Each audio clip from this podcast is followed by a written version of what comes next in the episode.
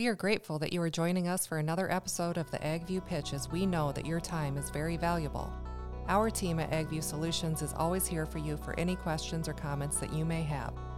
Please feel free to reach out to us at cbarron at agviewsolutions.com. And now, here is your host, Chris Barron. Welcome, everybody, to another episode of the AgView Pitch. And we are here today to have a little conversation about what's happening with weather and crop conditions in Iowa. Iowa's kind of been hitting the news, and, and uh, as I live in Iowa and farm in Iowa, just wanted to, to reach out to everybody and kind of let you know what we're seeing. But lucky enough today, uh, we have with us we have Mike Tierney, uh, an account manager with Pioneer, and we also have Troy Deutmeyer, who's an area agronomist with Pioneer. And so, figured rather than me giving an update, we would uh, access some professionals in the area to kind of talk about what they're seeing across the state. Obviously, we're very dry right now, and we've had some frost uh, a couple weeks ago that really uh, injured a lot of things. And so um, we're going to start with that. Troy, I want to start with you, and we'll get to you here in a minute, Mike. Um, but Troy, start with you a little bit on the agronomic side, and let's start with the frost. Um, we had a pretty interesting freeze that, that kind of hit that east central Iowa area where, where you're an agronomist. So I'll have you kind of touch on that to start with. Sure, Chris. Yeah, we were a little bit surprised when we saw the damage because the thermometers that morning suggested that it shouldn't have uh, showed as much damage as what it did. I guess the area that I that Mike and I cover is is kind of east central Iowa in the Highway 20 to Highway 3 corridor, and a lot of the the main damage was was north of of Highway 3. Um, in visiting with our counterparts, there was a fair amount of uh, soybean replanting Mike and I did not experience much in our particular area, but the one uh, trend that we did see is the high residue, the no-till cover crop kind of type fields in both corn and soybeans did have quite a bit of damage, and you know the lower lying areas as well. That's where most of that stuff was concentrated at. Uh, the soybeans overall for the area that we cover fared fairly well. You had to get up into the Charles City, New Hampton area where they probably had a little bit more widespread replant. Most of the plants around here have recovered, and just walking around with farmers and other sales reps, you know, we've determined that the stuff is pretty darn resilient. Uh, do feel that in some of these, you know, cornfields where we experienced a pretty heavy frost and maybe took off two or three leaves, uh, you know, when you're trying to produce 250 300 bushel corn you yeah. can't you can't have a bad day right. and so we, we did have a lot of potential out there with the stand establishments that we did have but you know i wouldn't be surprised if a lot of these fields we took you know 20 or 30 bushels off the top especially where you're seeing significant tissue tissue loss uh-huh um, you talked about the seeing a little bit more severe damage and mike feel free to jump in on this as well but you talked about the no-till, the cover crop areas and stuff being a little more severe. Um, does that make people question their practices a little bit, or because we, we do the same thing? I mean, we strip till we you know we had some cover crops this year, and we did see more damage on on where there was a lot of residue versus we had a clean tilled field planted to beans and some low ground, and it didn't it didn't freeze, and so you it makes you scratch your head, doesn't it? Yeah. So you know, kind of interesting timing with, I would say, the progress that we've made with implementing conservation tillage and also the carbon credit programs that are becoming available and a lot of people signing up for cover crops.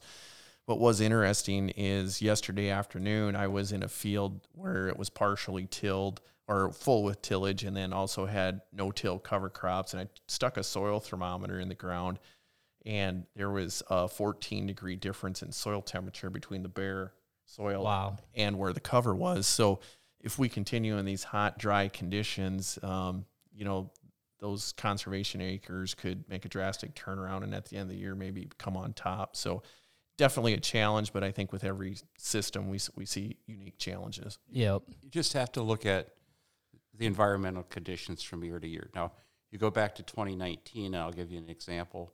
It was Memorial Day weekend. You guys were probably swamped, Chris. Right. We, we were swamped. Nobody was planting.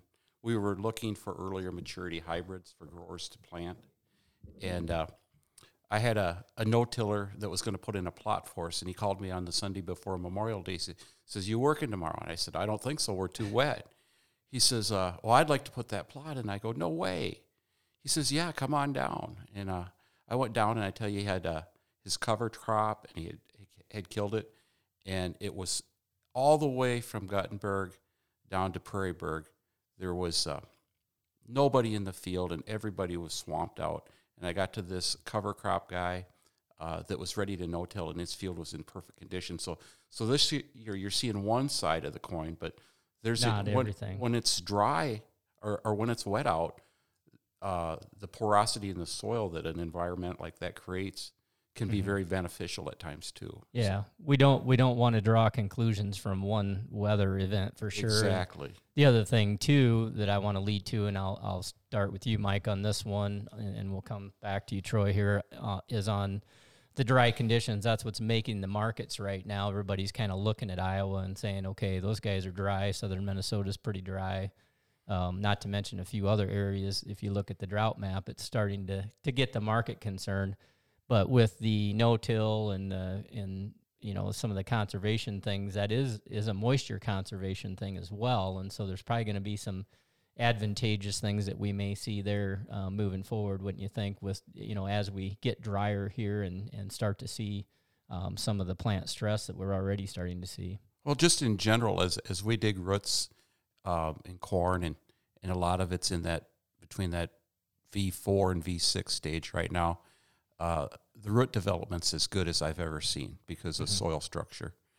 Uh, we were just out uh, taking some soil samples earlier this morning in this area, and uh, we would dig, dig and dig and dig, and we couldn't find the bottom of where the roots were, and we're two feet deep. Wow. So you you know you just really be surprised, and as you get a couple inches below that dry line of soil, there's still moisture down there. Now there's a few sandy areas where the corn's rolling a little bit to preserve its moisture, but really we've got some water in the take to run off of. Mm-hmm. Uh, of course, the forecast is very dry. I, I guess you know it's concerning when the the forecast is dry for that long, as we can look out at the uh, next ten to fourteen days. But we've got some water to run on for a while. Hopefully, Mm-hmm. the weather conditions will change and we can catch a rain. Uh, I guess just north of where we're at now, they had a nice shower, but it Yeah, wasn't very spotty. wide, not not very widespread. We were in that field and and we got back to the shop here and we had to take the mud off our d- boots, and it'd been a long time since I'd done Yeah, that. yeah. our, you can our, imagine. our yard here, the grass is completely brown, and you guys walk in with muddy shoes. You know, that's a interesting, interesting thing to see. It was just a little popcorn shower that was Yep. a, a couple miles, I guess, north of here. Yeah, yeah. It's going to be pretty spotty like that, I think, as we move forward. So, um, talk a little bit about Troy about the physiological maturity of the corn plant and, and beans if you want to as well. But, um, you know, we're getting to that V6 ish stage right now in, in, in Iowa, probably in general, in a lot of cases. Yeah. And with this dry weather, what does that tell the corn plant um, when we experience really dry conditions at this point? Sure. You know, at that V6, um, you know, V5 through V8 stages, you know, we're, we're starting to determine rows around the ear. And for what I guess going back to what Mike said about digging roots and seeing how deep they are and, and the moisture that's down there, um, you know, in order for us to lose rows around right now, you know, you're going to need to see, you know, leaf rolling for about four days before we really start to shrink that uh, ear down. And corn's pretty resilient yet at this stage. So I guess I would say, uh, you know, the conditions that we have right now, I'm not too overly concerned about ear girth. But if the if the two week forecast shows we start getting to V10, V12 corn and we're under moisture stress, that's where we'll really shorten up those ears, and and uh, that's where our yield loss uh, would potentially come from. But right now, I guess I'm still gl- trying to be glass half full kind of guy. Um, we have excellent stands, a lot of very uniform corn. Uh, the frost did ding a few of those fields, but uh, you know the moisture comes here in the next 10 days we could still have a very good crop but we start going more than 10 days out and start getting into where we actually are determining how long that ear is and getting closer to pollination we stay under this kind of moisture stress it'll definitely have an impact Okay. Um, another challenge uh, I want to ask you guys about too is um, spraying. Um, we have a lot of uh, dry areas with clients in multiple states where, you know, the residual control has been a little a little sketchy in places from place to place, and a lot of questions. You know, with spraying, I always my dad always used to say the best days to spray are Sundays, holidays, weddings, funerals, uh, graduations. You know. Um, because it's too hot, it's too cold, it's too something for spraying, right? Too windy, too something. Um, right now, it's heat, and so what? What if anything are you guys cautious of right now? You know, we've got various types of uh, things that we have to manage in soybeans. You know, with different chemi- chemistry, and and same thing in corn. So any anything you're watching out there that our listeners should be paying attention to on the on the crop protection side of things. Well, the one thing, Chris, I guess that a lot of people have been asking is, you know, should we just kind of wait this heat spell out? And I guess Mike and I were talking yesterday in a, uh, with a grower that, you know, these weeds. It seems like drought does not affect and heat does not affect weeds. They keep they keep growing. Yeah. And uh, with with the rapid growth, uh, you know, water hemp will, will grow two inches a day in this kind of environment. We're we're just encouraging guys if the wind is correct. Um, you know, we got to watch the heat, obviously, with uh, the dicamba applications, but we really can't hold off any longer on these herbicide applications because the weeds are just going to get too big. And as we get drier, they're, they're going to harden off and be harder to kill. So I guess our recommendation to guys is, you know, get out there and get it, get it on. And if you would happen to catch one of these pop up popcorn showers, your residuals there that can be incorporated with rain if you would mm-hmm. be lucky enough to get underneath one. Yeah, I think some people are concerned, you know, if they put that residual out there and it's there for 15 or 18 days, do you get it? Does it, are you going to get the recharge when it does finally rain? Yeah, the that'll sit there and wait for a rain. And and the other thing is that we don't see a, a lot. A lot of the fields we don't see a lot of weeds because it hasn't rained yet. Right. So uh, That's what's making a lot of guys. What do I do? There's no weeds. Well, well, probably probably spray the- because the there thing, will be. The thing you got to remember is if you keep waiting and you get leaf tissue covering the soil surface, and your spray can't get down to the soil anyway, Right. you're not getting going to get any residual control if you wait till the leaves Right. cover the all the soil. You know, you want to get that spray down. So, Right. so our advice is uh, maybe make it so you don't have such a hot surfactant on a hot day. Mm-hmm. Most of the crops now are traded to tolerate what we're applying to them, uh, which 15 years ago that wasn't the case. We used to really ding corn up uh, on hot days like this. But uh, if it was me, I would go ahead and make the application and uh, make it now while the weeds are smaller that are there, and get that residual herbicide out there on the soil rather than spray it out on the on the leaves later. Yeah, and I'll just add to that, you know, for the guys in the frost areas, uh, when you're staging your corn, we're going to have to start splitting that plant and looking for internodes because if you lost your bottom two leaves or whatever to frost, and all of a sudden you, you look at a plant that has four or five leaves leaves left, which you already lost to, you're now V7, and you might be off label on, on some of these products. So really encourage guys if if they don't know how to do that, contact their agronomist. And and the other thing on the soybean side is, you know, we'll probably with all the early planted soybeans, we we will see flowers here showing up in the next probably uh, seven days or so on on many of these soybean fields. And you know, our research has shown that once we start seeing flowers and into that reproductive stage, we really don't want that plant to have to go through metabolizing herbicide to preserve as many flowers as we possibly can. Yeah, yeah, and that that's great information too because I think that's one of the big concerns that we not only are dealing with in our own operation, but we're hearing from from clients, you know, wondering about spraying and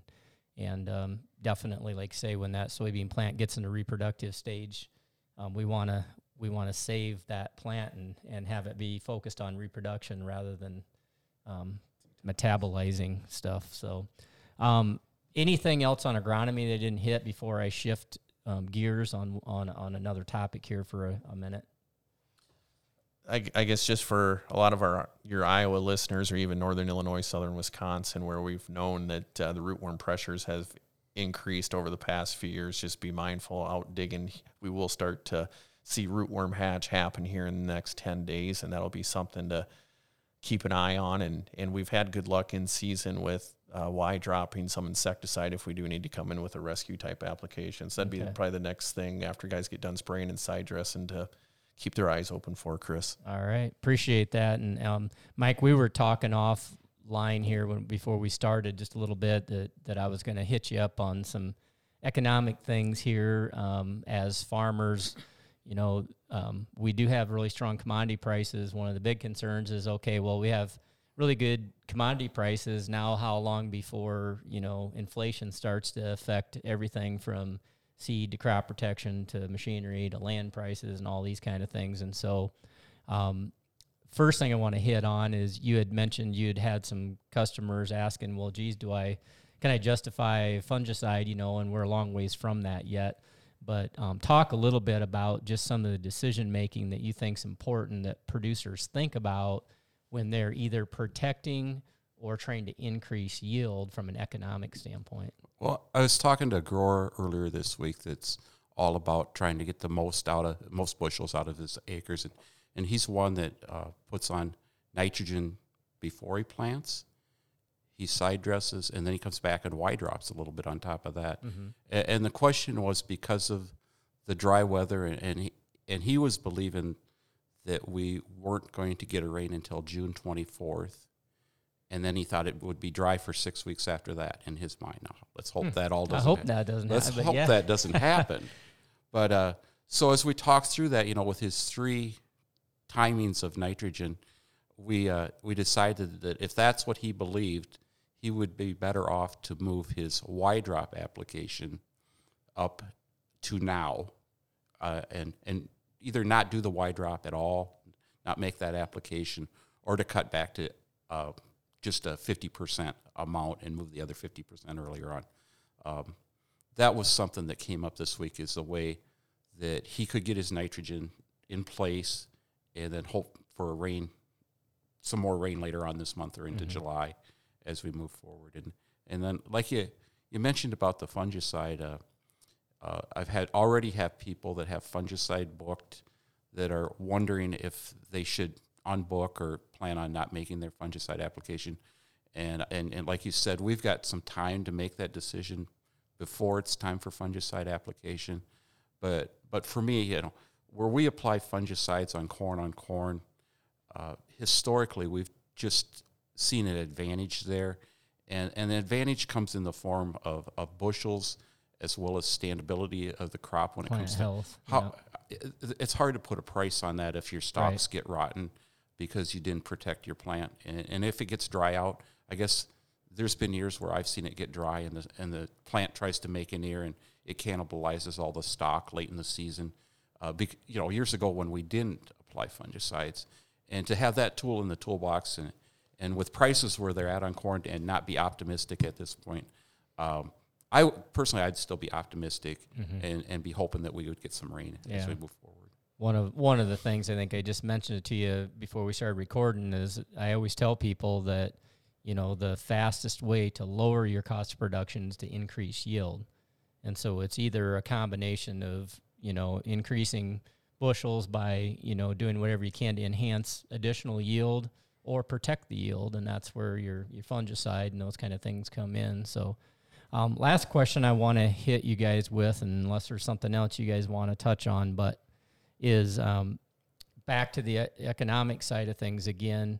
Um, from the standpoint of where prices might go, and I know you guys don't know, and, and I don't want to throw you under the bus because you probably aren't, aren't don't know, but farmers are sitting there thinking. So I'm just throwing the question out there, what guys are thinking. You know, um, what how do the how do the companies look at at this? You know, um, with this commodity price, you know, any any perspective there from you know the products and and the services and things from and it's not just the seed industry but you know all of the companies when when and the landowners when they see um, high dollar prices you know um, how do you look at that you know, I guess Chris, from Pioneer standpoint, um, you know, whether it's three fifty corn or five six dollar corn, it doesn't change our focus on how we're trying to develop, you know, corn, new corn and soybean hybrids. You know, what services our sales reps are going to provide.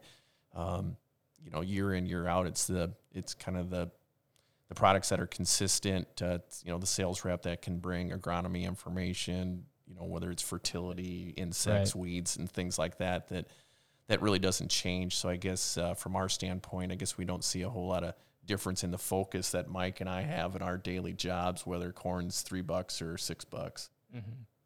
Well, and when when corn's six dollars, or if you can get a, a higher price, it's a lot easier. Again, back to the idea of en- enhancing yield or protecting yield, right? it- it's a lot more fun to work with people when they can see a light at the end of the tunnel, Yeah. or, or the, it could be a profitability there, rather than Yeah.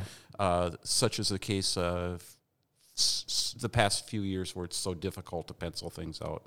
Right. Uh, people are a lot more willing to sit and visit about ways to increase their yields, and, and that's what Troy and I like to do is help people find ways that they can make a better yield and, and ultimately be more profitable. Yeah, and that's the key is is increasing the yield. So, anything else that that I didn't bring up, or anything, Mike, from the standpoint of what you're seeing with customers out there that I haven't hit on? Is there any uh, thing you can think of, or Troy, that you guys are seeing that that warrants further discussion here? I, I guess this, before this week that you know we've followed up on the frost damage. We talked about that, and then this this past week we've been out on a uh, a nematode initiative, taking nematode samples to try and get a handle on how much damage nematodes are hand, are causing here in our part of the state.